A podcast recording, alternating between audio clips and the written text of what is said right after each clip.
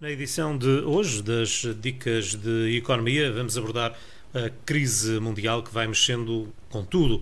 Na análise do economista Mário Costa, vamos tentar perceber, por exemplo, e para já, que a venda de carros está numa queda abrupta e que isto também mexe com muitas áreas da economia. É verdade, João, boa tarde. Uh, isso não é mais nada menos do que o reflexo de como na economia de um mês para o outro tudo mudou seja, tivemos em fevereiro um, uma, um acréscimo do valor de vendas de carros.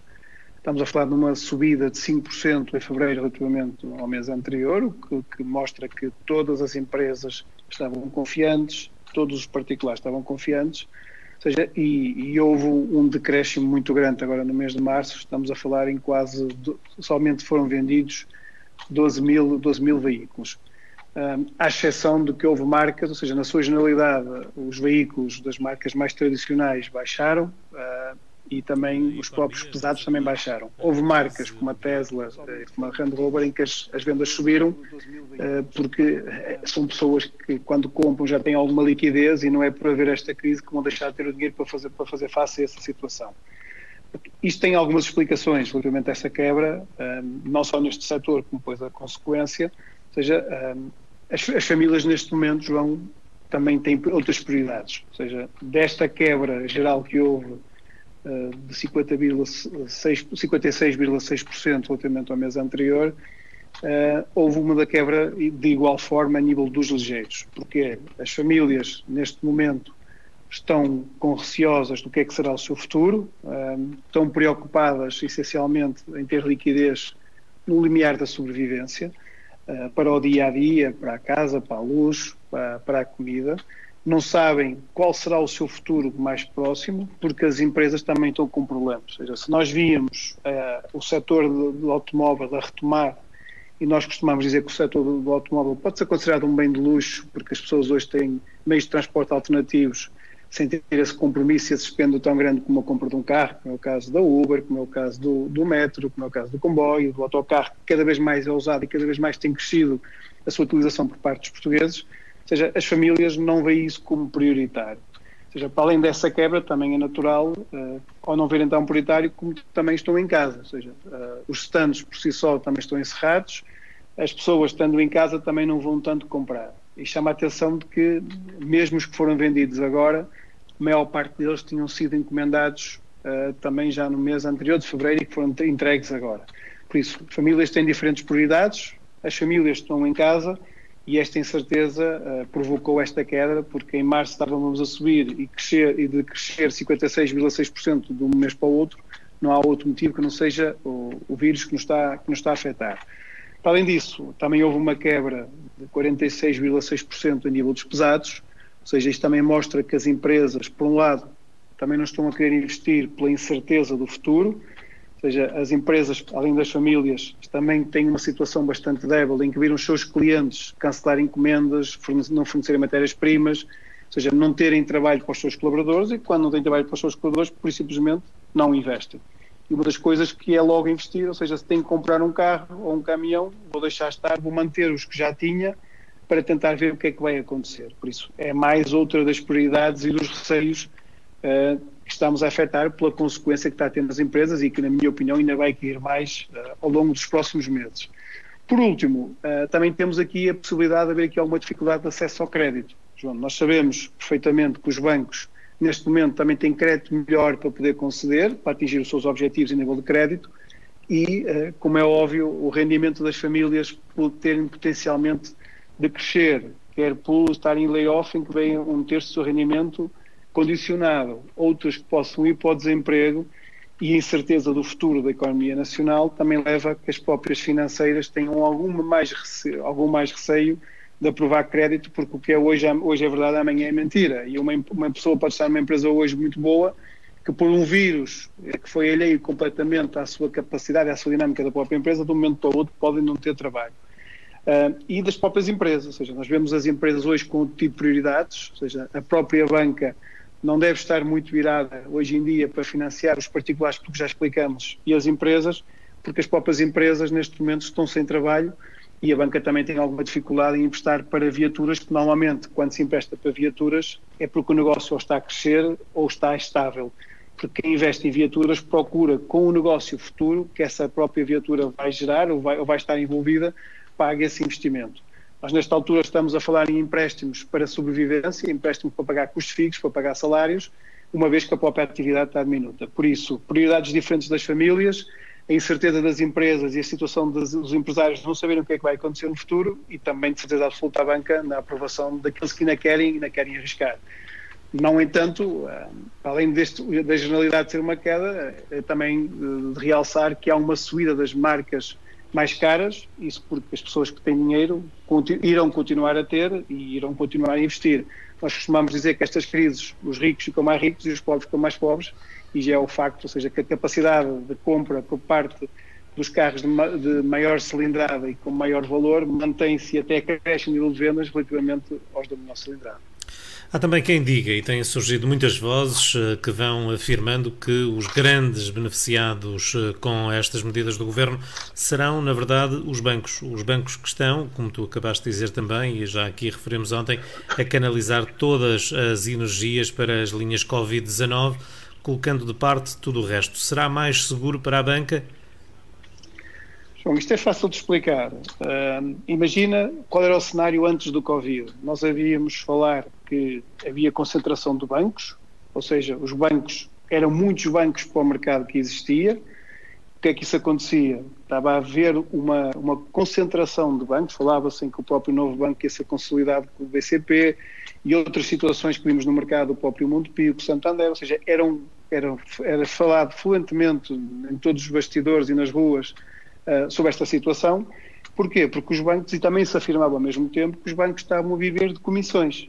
Primeiro, tinham pouca liquidez para poder emprestar, derivado a todos os problemas que aconteceram, e isso são públicos, na Banca Nacional.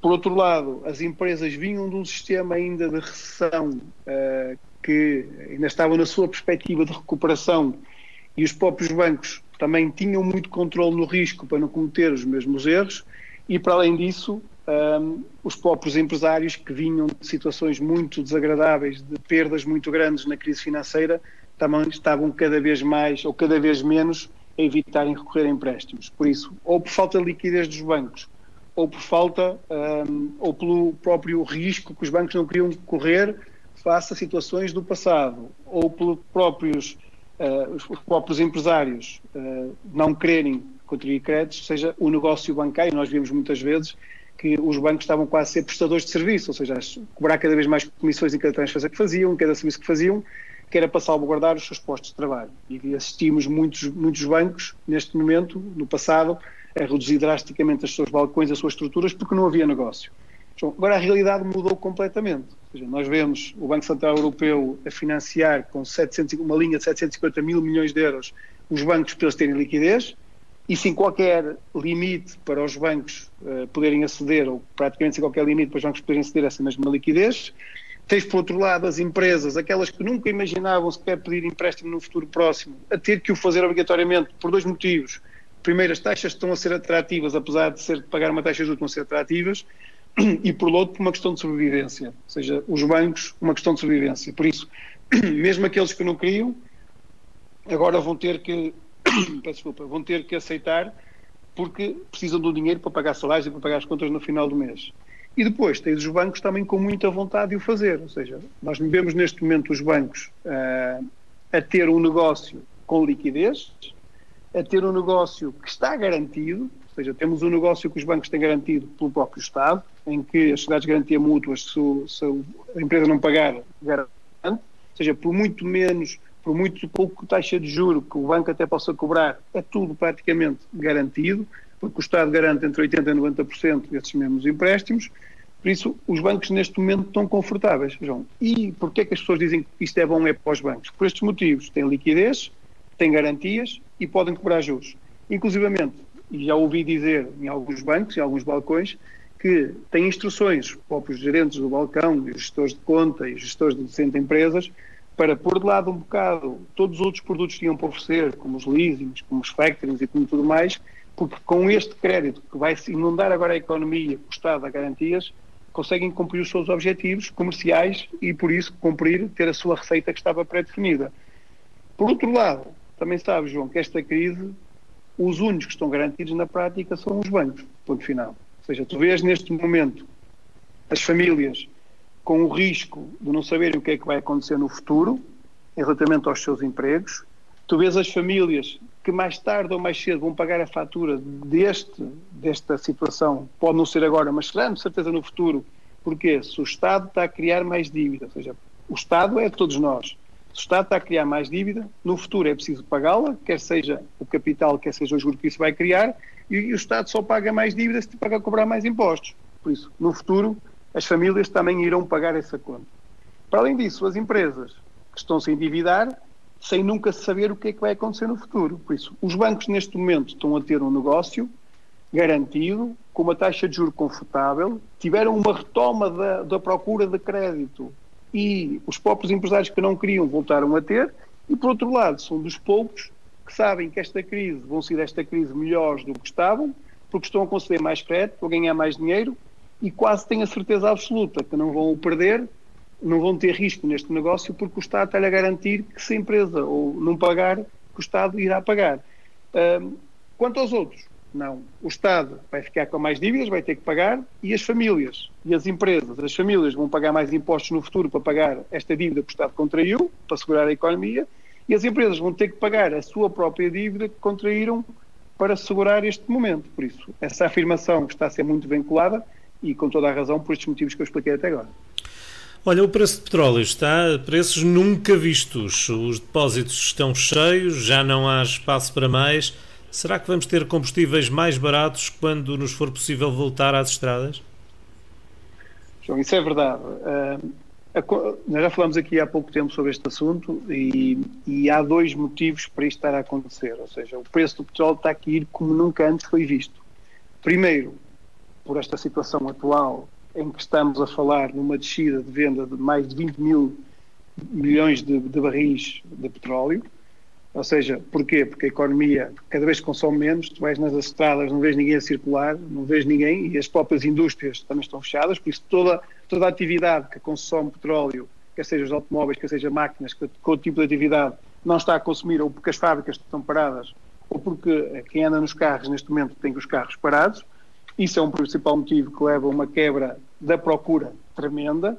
E, por outro lado, ao mesmo tempo, também tens uma guerra que foi criada, que é esta semana e no final da próxima, início desta semana, que dizem que ficou sanada, que era uma guerra entre a Rússia e a Arábia Saudita. Ou seja, a Arábia Saudita quis eh, controlar a venda, a produção de petróleo, para quê? Para o preço poder subir, ou seja, quanto menos produzes, menos oferta tens, por isso o preço sobe, quando alguém precisa desse mesmo petróleo, e a Rússia não queria isso porque a Rússia tem necessidade de vender petróleo porque depende da sua economia quase essencialmente também dessa situação.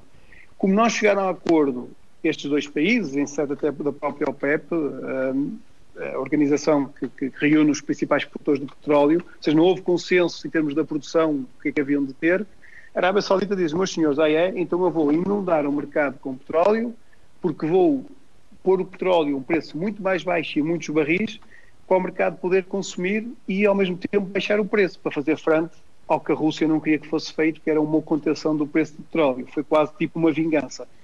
Só que esta vingança chegou ao mesmo tempo que chegou o vírus. Isso provocou João, que neste momento todas as, as reservas de, de, das próprias petrolíferas estão cheias de petróleo, todos os depósitos estão cheios, os próprios tubos que ligam uh, as reservas aos petroleiros estão cheios de petróleo, os próprios petroleiros estão cheios de petróleo, por isso há uma, uma, um decréscimo gigante na procura do preço do petróleo provocado pela situação da economia mundial.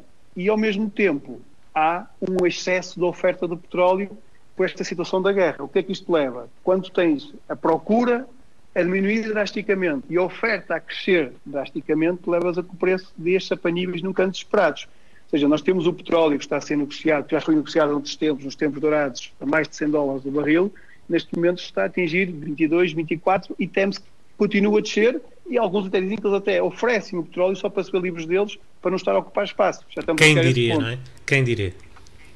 Nós temos todos os dias a ouvir, uh, vimos todos os dias nos últimos, quando a economia começou a acelerar e a retomar, o preço do petróleo a disparar, tu hoje vais meter combustível, como eu fui há pouco tempo, tu enches o depósito com muito menos dinheiro que aquilo que era até agora.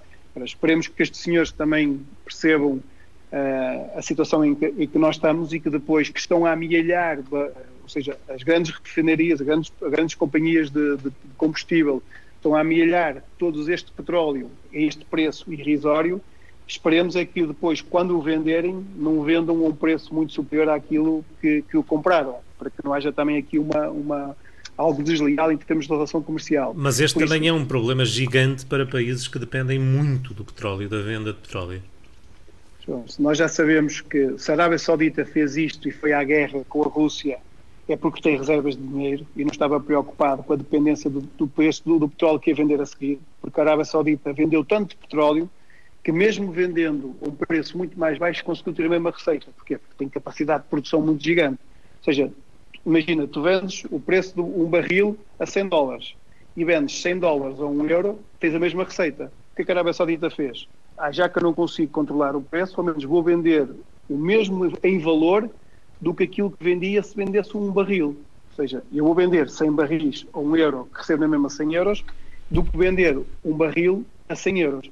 Isso o que é que aconteceu? Desarticulou completamente o mercado e a Arábia Saudita consegue porque tem muito petróleo para vender. Para ver países que em efeitos colaterais, como é o Brasil, como é próprios países africanos como Angola, como, como outros países que dependem essencialmente do petróleo, e temos infelizmente muitos países que dependem disso, que tinham feito orçamentos para, para uma realidade completamente diferente e o preço do petróleo estava na, estável, mas estava a continuar a subir, porque a economia, à medida que a economia também desenvolve, há mais consumo de energia, mais consumo de petróleo, por isso também há mais procura dele, o preço tende a aumentar, e o que estava a acontecer era realmente, está-se a acontecer relativamente o contrário. E tens países que tinham feito as, sua, as suas bases, o seu orçamento uh, com base na exportação do petróleo, ou seja, eles agora vendem na mesma os mesmos barris, só com um preço, e, e, os que vendem num preço muito mais baixo, e, e naturalmente isso irá ter consequências. Mas também este ano é, não há orçamento que resista, não há previsão que tenha acertado, daí que o problema também não seja tão grande quanto isso a esse nível.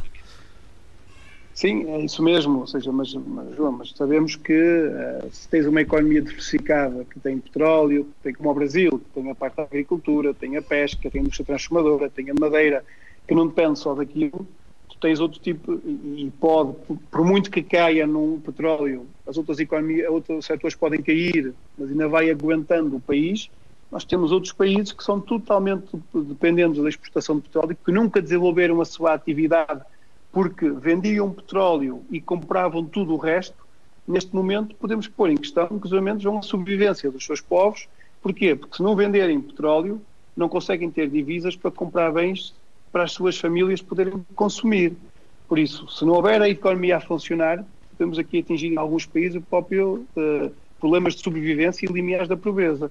Por isso, é necessário ter aqui algum cuidado, porque já o vírus já, tem, já traz problemas que cheguem sobre para a economia Vamos ver se estes senhores do mundo do petróleo começam a ter juízo para que não, o problema não seja muito maior provocado por guerras políticas e estratégicas das grandes potências. Já há mais de 3 mil empresas que recorreram ao layoff. Há, entretanto, algumas dicas que queres deixar aqui, serão dicas naturalmente importantes relativamente ao modo como as empresas podem recorrer ao layoff. O que é que pretendes sugerir? João, só algumas dicas. Uh, só uma nota de introdutória. Uh, subiram em 24 horas mais que duplicou os pedidos de layoff. Nós tínhamos falado aqui que eram 1.400 que tinham sido pedidos até segunda-feira. Hoje estamos em quarta-feira e já 3.600 pedidos de layoff. E não vai ficar por aqui, porque eu conheço muitas empresas que ainda estão a fazer o trabalho de casa para perceber aquelas pessoas que vão pôr no layoff e as que vão despedir, inclusivamente sem ser por descimento coletivo, sem ser por decisão de posto-trabalho, que isso o layoff não permite, mas também há pessoas que estão a reduzir o seu quadro do pessoal de acordo com o que o layoff permite. Um, e isso, na minha opinião, ainda vai crescer ainda mais. Surgiu aqui uma, uma situação que é muito importante, nós clarificarmos os empresários e também uma nota de alerta para os próprios trabalhadores. João, uh, todas as pessoas que vão para o layoff, quer seja parcial, quer seja total, as suas horas, e eles vão, todas as pessoas vão ver o seu rendimento reduzido em um terço. Por isso, nós sabemos que as pessoas que vão estar em casa, que não vão estar a trabalhar, que vão ter o seu contrato suspenso total ou parcialmente, que apesar de terem um rendimento garantido, nunca é o rendimento que tinham. E o que o Estado pretende é que estes próprios sejam os fiscalizadores de que esta medida não é feita ou aplicada de forma abusiva por algumas empresas. Esta medida tem que ser aplicada de uma forma correta e real por parte das empresas, as empresas que estão realmente com problemas e não, entre aspas, para alguns chicos espertos que se podem aproveitar desta medida e usá-la para efeitos menos corretos do que aquilo que ela foi delineada apesar de que esta medida vai custar a todos os bolsos portugueses à volta de mil milhões de euros, por isso o que o Estado quer é que cada um dos colaboradores que está em casa seja seu próprio fiscal. Isto porquê?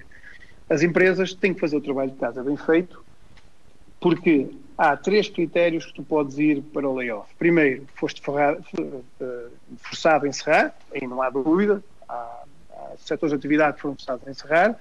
Outro, a tua atividade caiu, isso também é visto de uma forma objetiva pela contabilidade, pela faturação que tiveste, mas depois há aqui outros mecanismos, que é a quebra do ciclo de produção, ou seja, tu não tens matérias-primas, ou a quebra acentuada das encomendas ou cancelamento, que isto é mais subjetivo. O que chama a atenção dos empresários é para fazerem o seu trabalho de casa muito bem feito, se não tiverem neste primeiro critério que eu disse, nem no último, este outro critério é mais subjetivo e poderá levar, inclusivamente, às empresas a não ser aceito pela Segurança Social. Por isso, deixo aqui alerta aos empresários para perceberem e quantificarem o que é que a redução das encomendas transformou em termos de horas e saberem explicar. Saberem explicar muito bem se forem auditados ou se tiverem uma fiscalização, porque é que aquelas horas, aquela quebra específica de encomendas onde trabalho provocou horas, total ou parcial, e por outro lado, uma das normas, um dos requisitos que impõe para que a empresa tenha layoff, é importante que a entidade patronal comunique ao trabalhador previamente, antes de submeter na plataforma à Segurança Social, que vai para o layoff invocando as causas. E o que é que é muito importante aqui, João, realçar? O empresário, quando faz, tem que ter, justificar muito bem a carta que vai enviar ao trabalhador. Porquê? Porque o trabalhador, automaticamente, ao receber essa carta, sabe que vai perder um terço do seu salário. Por isso, se ele achar que aqueles motivos não são válidos, porque também se conhece a empresa também muito bem, poderá ser o próprio a alertar a Segurança Social que aquilo não está correto. Por isso, eu chamo a atenção dos empresários para que façam o trabalho de casa, que cheguem com algum critério ou com alguma exatidão uh, ao número de horas que cada trabalhador vai estar em casa, se não cumprirem o critério da faturação ou do encerramento forçado, porque o outro critério que existe, é encerramento, uh, queda de encomendas, ou cancelamento de encomendas e falta de matérias-primas, é um critério mais subjetivo, qualquer dificuldade de interpretação. São estes dois critérios que a Segurança Social poderá diferir ou não no futuro, porque os outros são objetivos. Aqueles cais e se a, se a faturação descer, ninguém pode não diferir. Por isso, neste, uma dica que eu dou aos empresários, se enquadrarem neste, neste, nesta, neste motivo para ir para o layoff, que façam bem o trabalho de casa, para que a Social não difira e também não tenham contra si os trabalhadores que podem não concordar com aqueles argumentos que, eles mandaram quando mandaram a carta para eles. Portanto, isto é uma dica que eu deixo aqui a todas as empresas. Outra dica importante, um, havia aí um, o artigo do layoff dizia que havia empresas em que foram forçadas a encerrar a sua atividade, ponto, e essas tinham direito ao layoff, e havia outras que suspendiam a atividade. E tem surgido aqui algum celeuma porque havia aqui algumas atividades, estamos aqui a falar um caso concreto dos cabeleireiros, que a atividade estava suspensa. Nós sabemos que foram barrados a encerrar os bares, as discotecas, os museus, uh, uh, os casinos, ou seja, há uh, estabelecimentos concretamente que foram obrigados a encerrar. E esses têm diretamente logo ao layoff. Depois há outros que foram barrados a suspender. Suspender não é que não possam fazer negócio. Ainda ontem tinha uma empresa, para teres um dado concreto, de uma loja de mobiliário, que queria invocar o primeiro artigo, ou seja, que foi obrigada a fechar para ir para o layoff os trabalhadores da própria loja. E isso não é possível, até agora. Há notícias que a Segurança Social vai clarificar isso. Porquê? Porque a empresa pode não estar aberta para vender ao público, pode ter as pessoas dentro da loja e a pessoa pode ir à porta ou ao guichê e receber o seu produto, quer seja uma peça de mobiliário, quer seja o tipo de qualquer situação. E o que está a passar, inclusive, com os cabeleireiros, é que diziam que não estavam abrangidos pela norma do encerramento obrigatório, mas também não podiam sequer fazer nada com a sua atividade porque não podem cortar o cabelo a uma pessoa que não entra na loja, porque não conseguem cortá-lo à porta. Por isso, há uma confusão muito grande sobre isso. O que se leva é que vai haver aqui um entendimento que toda e qualquer atividade que seja para prestar um serviço diretamente ao consumidor final poderá estar abrangida em termos de layoff como aquelas estão, foram obrigadas a encerrar, mesmo aquelas que tenham sido só suspensas.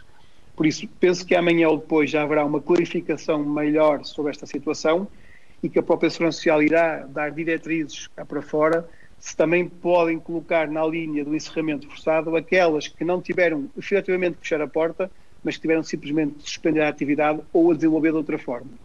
Finalmente, sobre o layoff, uh, o próprio Estado não quer que as empresas, que as pessoas que estão em layoff fiquem em casa. Por isso, também quer incentivar que eles continuem a trabalhar e, por isso, criou aqui uma bolsa para dar uh, a pessoas que estão abrangidas pelo layoff, é preciso chamar a atenção, menores de 60 anos, e pessoas que não estejam obrigatoriamente confinadas uh, em casa, por algum motivo em termos de saúde, uh, e que elas estejam dispostas a prestar serviços no setor social e de saúde, ou seja, prestar serviços ou em lares ou em hospitais. Como nós sabemos, existe uma, uma grande atividade nestes dois tipos de instituições e o que o Estado quer é incentivar que as pessoas que estão em layoff, para além de terem direito ao layoff, também recebam uma bolsa, um incentivo adicional para que possam prestar serviços, quer seja em lares, quer seja em hospitais. É muito simples, João, o valor que o Estado dá, estamos a falar em à volta de 438 euros e 5 cêntimos uh, por, por, mês estas pessoas. Uh, é muito fácil, há um formulário no site do IFP em que se preenche uh, e no prazo de dois dias o IFP dá a resposta. Por isso, é muito simples.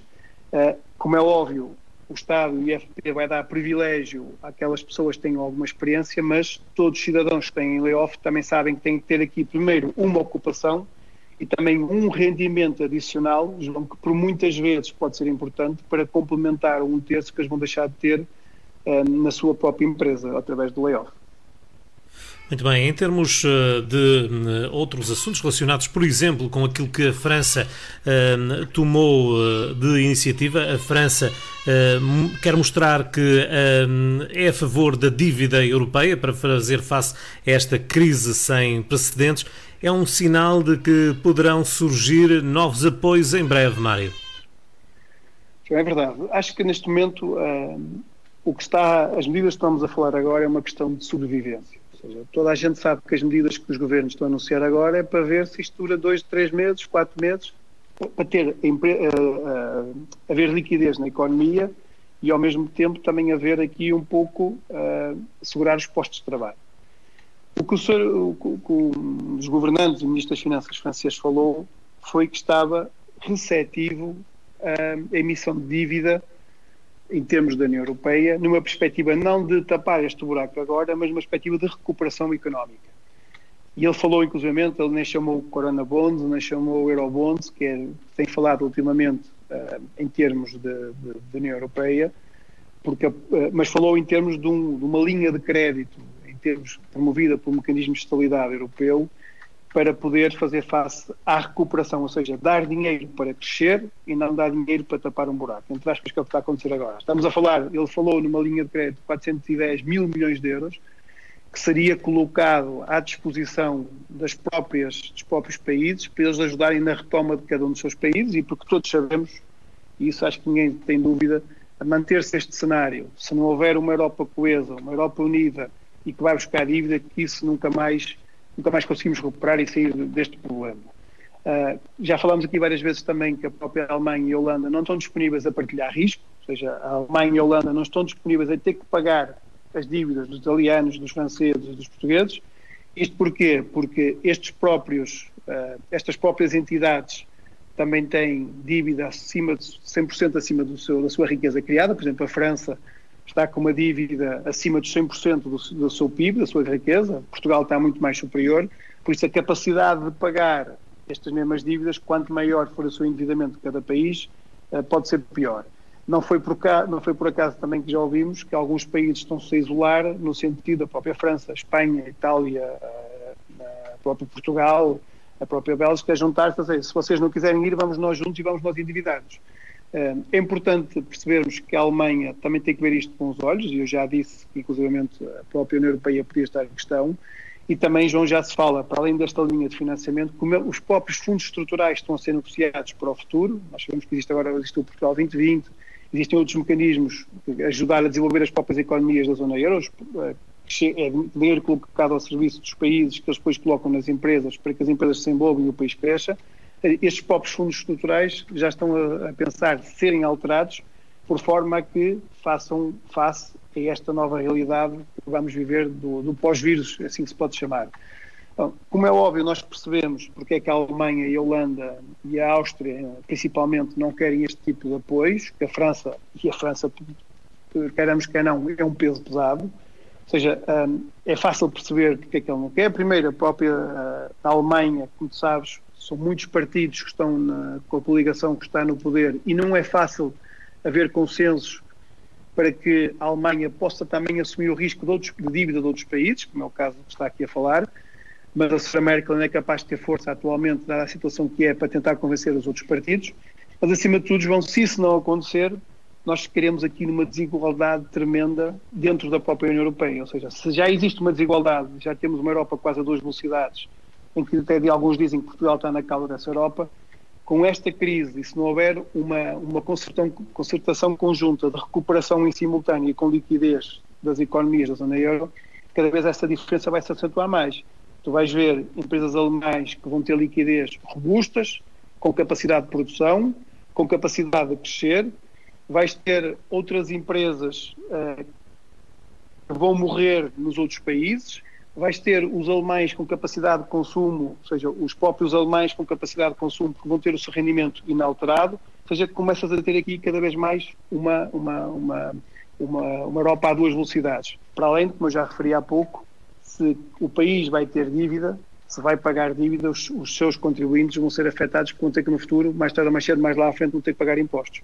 Por isso, é de salutar esta, esta informação por parte por parte do, do Primeiro-Ministro, Ministro das Finanças francês, é de salutar os comentários e, e, a, e, as afirmações que tem tido o próprio Primeiro-Ministro português, e eu estou convencido que se não for agora a Alemanha provocar isto com uma incerteza ainda do vírus, quando passar a situação da pandemia e quando houver uma luz ao fundo do túnel, que não vai haver dúvida que a Europa se vai unir e vai criar um instrumento de dívida comum para poder pagar todos os países. E é assim que será preciso também. E vem aí, Mário, uma renovação do estado de emergência, que é também sinónimo de paragem prolongada para muitas empresas e as dificuldades são incalculáveis. Sim, João. Eh, eu acho que toda a gente está à espera, estava à espera desta renovação. nós vemos as notícias, vemos a própria Direção-Geral de Saúde todos os dias afirmar que ainda estamos no planalto, ainda não estamos na curva acentuada, ou seja, ainda não temos o pico de crescimento do número de infectados e, infelizmente, o número de óbitos. Por isso, ainda estamos numa situação intermédia um, e que ninguém se, que não vai haver o desarmar, entre aspas, das tropas por parte dos nossos governantes e do próprio Presidente da República e por parte da Assembleia da República. Por isso, nenhuma empresa esperava que isso não fosse renovado e nenhum cidadão comum esperava que isso não fosse renovado, pelo contrário, que ia se manter.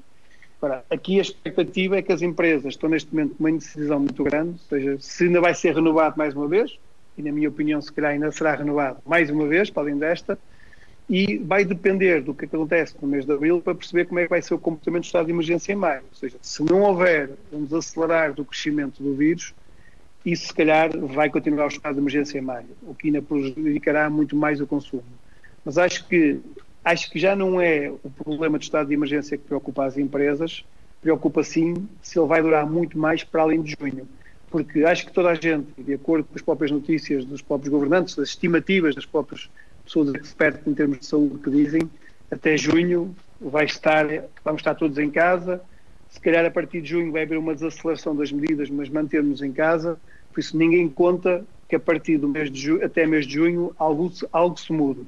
Agora, se chegarmos a julho e o estado de emergência se mantiver, João, aí será catastrófico para a economia portuguesa, porque há muitos empresários, e eu conheço alguns, que ainda estão a manter os postos de trabalho com a expectativa de a partir de julho começarem a trabalhar alguma coisa, não tudo, mas alguma coisa.